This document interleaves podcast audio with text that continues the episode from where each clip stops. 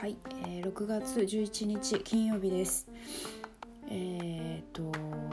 だいぶ忙しいのもなんか収まってきましてえー、っとでたまたま学校のあの引っ越しお引っ越しが最近ありましてあのリマっていうね、えー、ミラノのミラノがもし丸だったら、えー、真ん中のちょい右上ぐらいにある場所からえっとビリっていう左下らへんにお引越しをするらしくて私の学校がね。であのその引っ越し期間がまあ2週間あってでその期間はお休みですってなったので今ちょうどあの学校お休み期間っていうのもあって割とあのゆっくり過ごすことができました。うん。そう。でもなんかもうあっという間に6月で年の半分来ちゃったのかと思うとなんかもうちょっとあの何ですかねあの毎年毎年こんなこと言ってるんですけどあの時間が過ぎるのが早いなとつくづく思いますね。はい、でミラノも、えー、日本もだいだいぶ暑くなってきて30度超えとかになってると思うんですけどミラノもだだんだんだんだんそれぐらいになってきてあの夜とかマジで暑くて基本的にイタリアの、まあ、新しくないお家新しくないお家っていうか、まあ、基本的にあのなぜかクーラーがないんですね。なのであの割と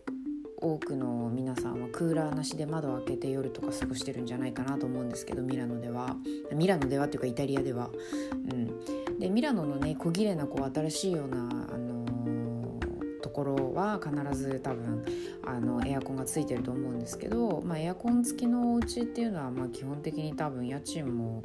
割と高めのところが多いのかなと思いますし、うんまあ、電気代もねすごいかかっちゃうと思うしまあね。あの7月とか8月とかバカンスでその地元に帰るとかいう人だったら、まあ、みんな一気に1ヶ月とか1ヶ月半とか2ヶ月とか帰るので夏の間このあ超スーパー暑いミラノにいなくてもいい人はまあ本当にいらないのかなっていうクーラーねいらないのかなって思うんですけど私はこの夏どこに行くかまだ決めてないのであの今からもう超怖いですね。2年前とかの夏にミラノがだいたい40最高気温46度44度かなとかになったことがあったんですね、まあ、昼間ですけどね。いや私その時学校じゃないかな。どこだっけな。なんかどっかに出かけててあの建物の中はねその建物はあのクーラーがあったんで涼しかったんですけどっていうかもう逆に寒いぐらいだったんですけどそっから外出た瞬間になんかもう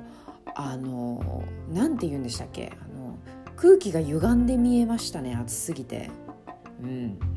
うそれぐらい暑くなるんですねミラノは。で太陽の光もなんかわかんないけど東京より強い気がしていてでかつ高い建物も、まあ、あるっちゃあるんですけど東京ほど多くないので日陰がないんですね全然。っ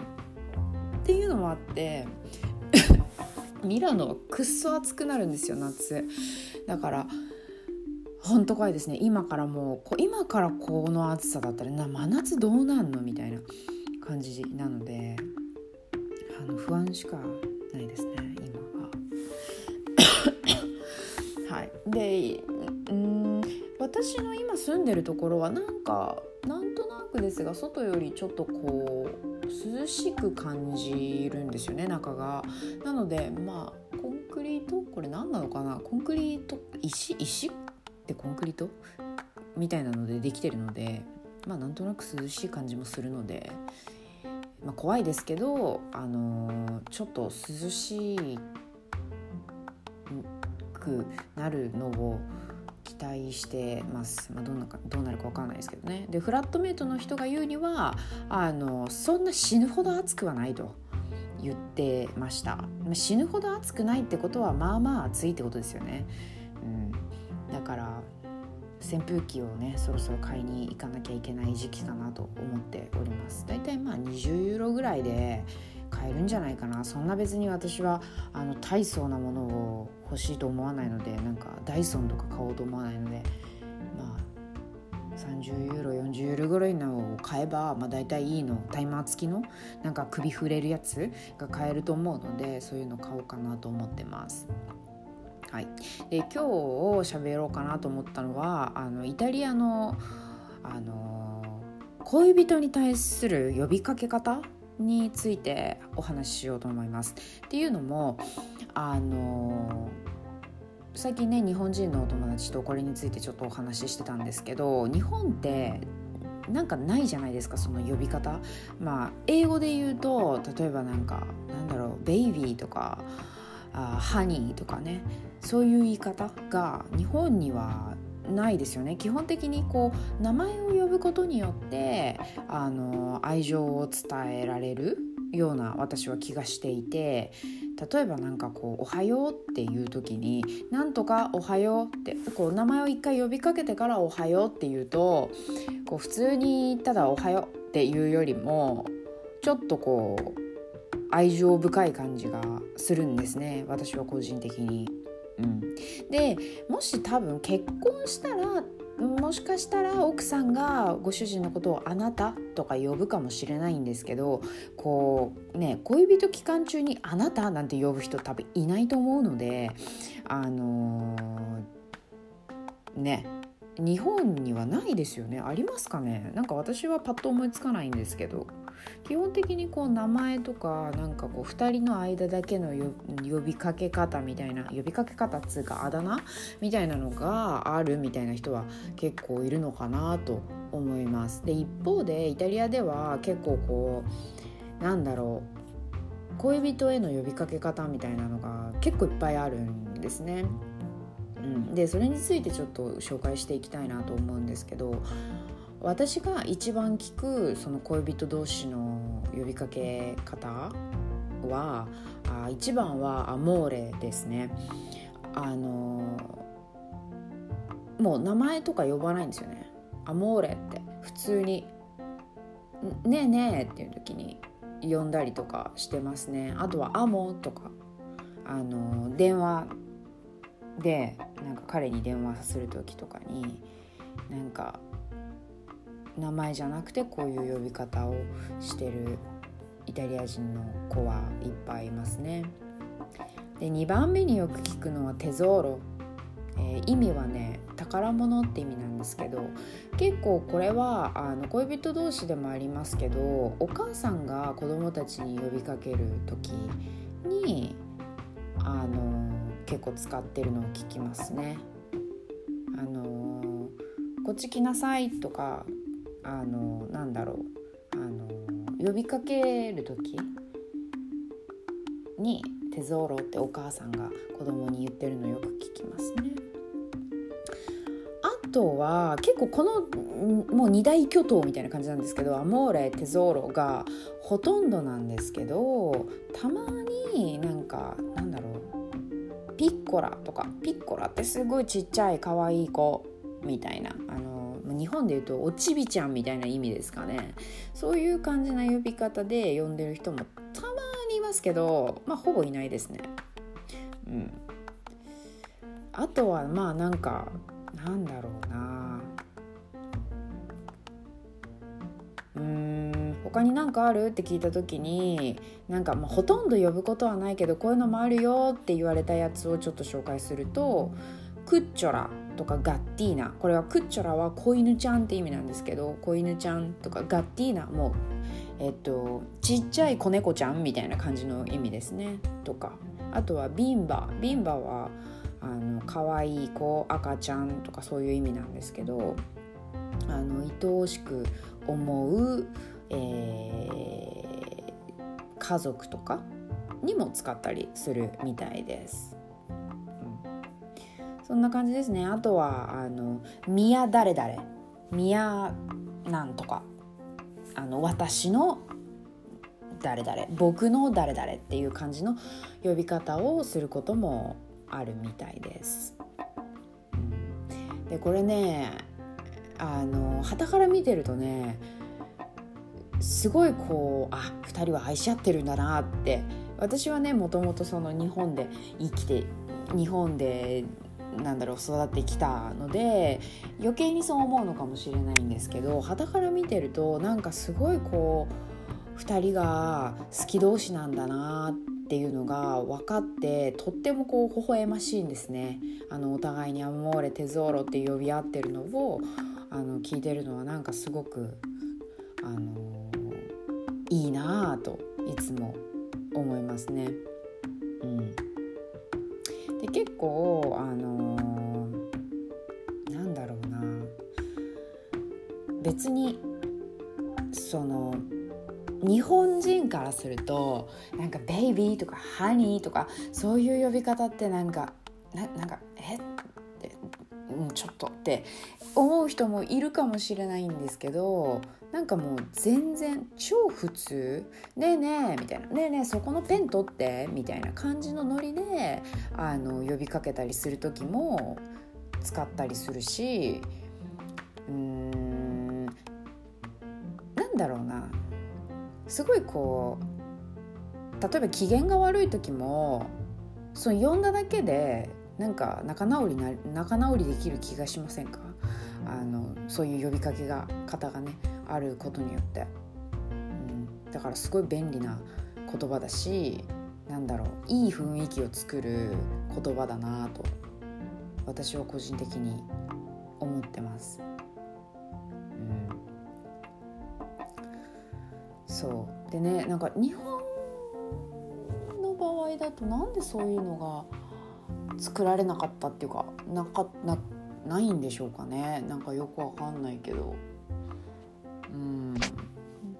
っていうのとあと多分なんですけど英語とかイタリア語とかってあんまりこう名前をいちいちいちいち日本語みたいに呼ばないじゃないですか。なんか日本って割と名前よく呼びますよね。なんとかちゃんとかなんとかくんみたいな。ななんか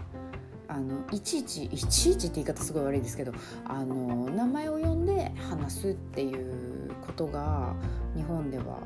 多いと思うんですけど、まあ、これはねイタリア人のその日本語を学んでる方々からするとなんかすごく最初は変な感じ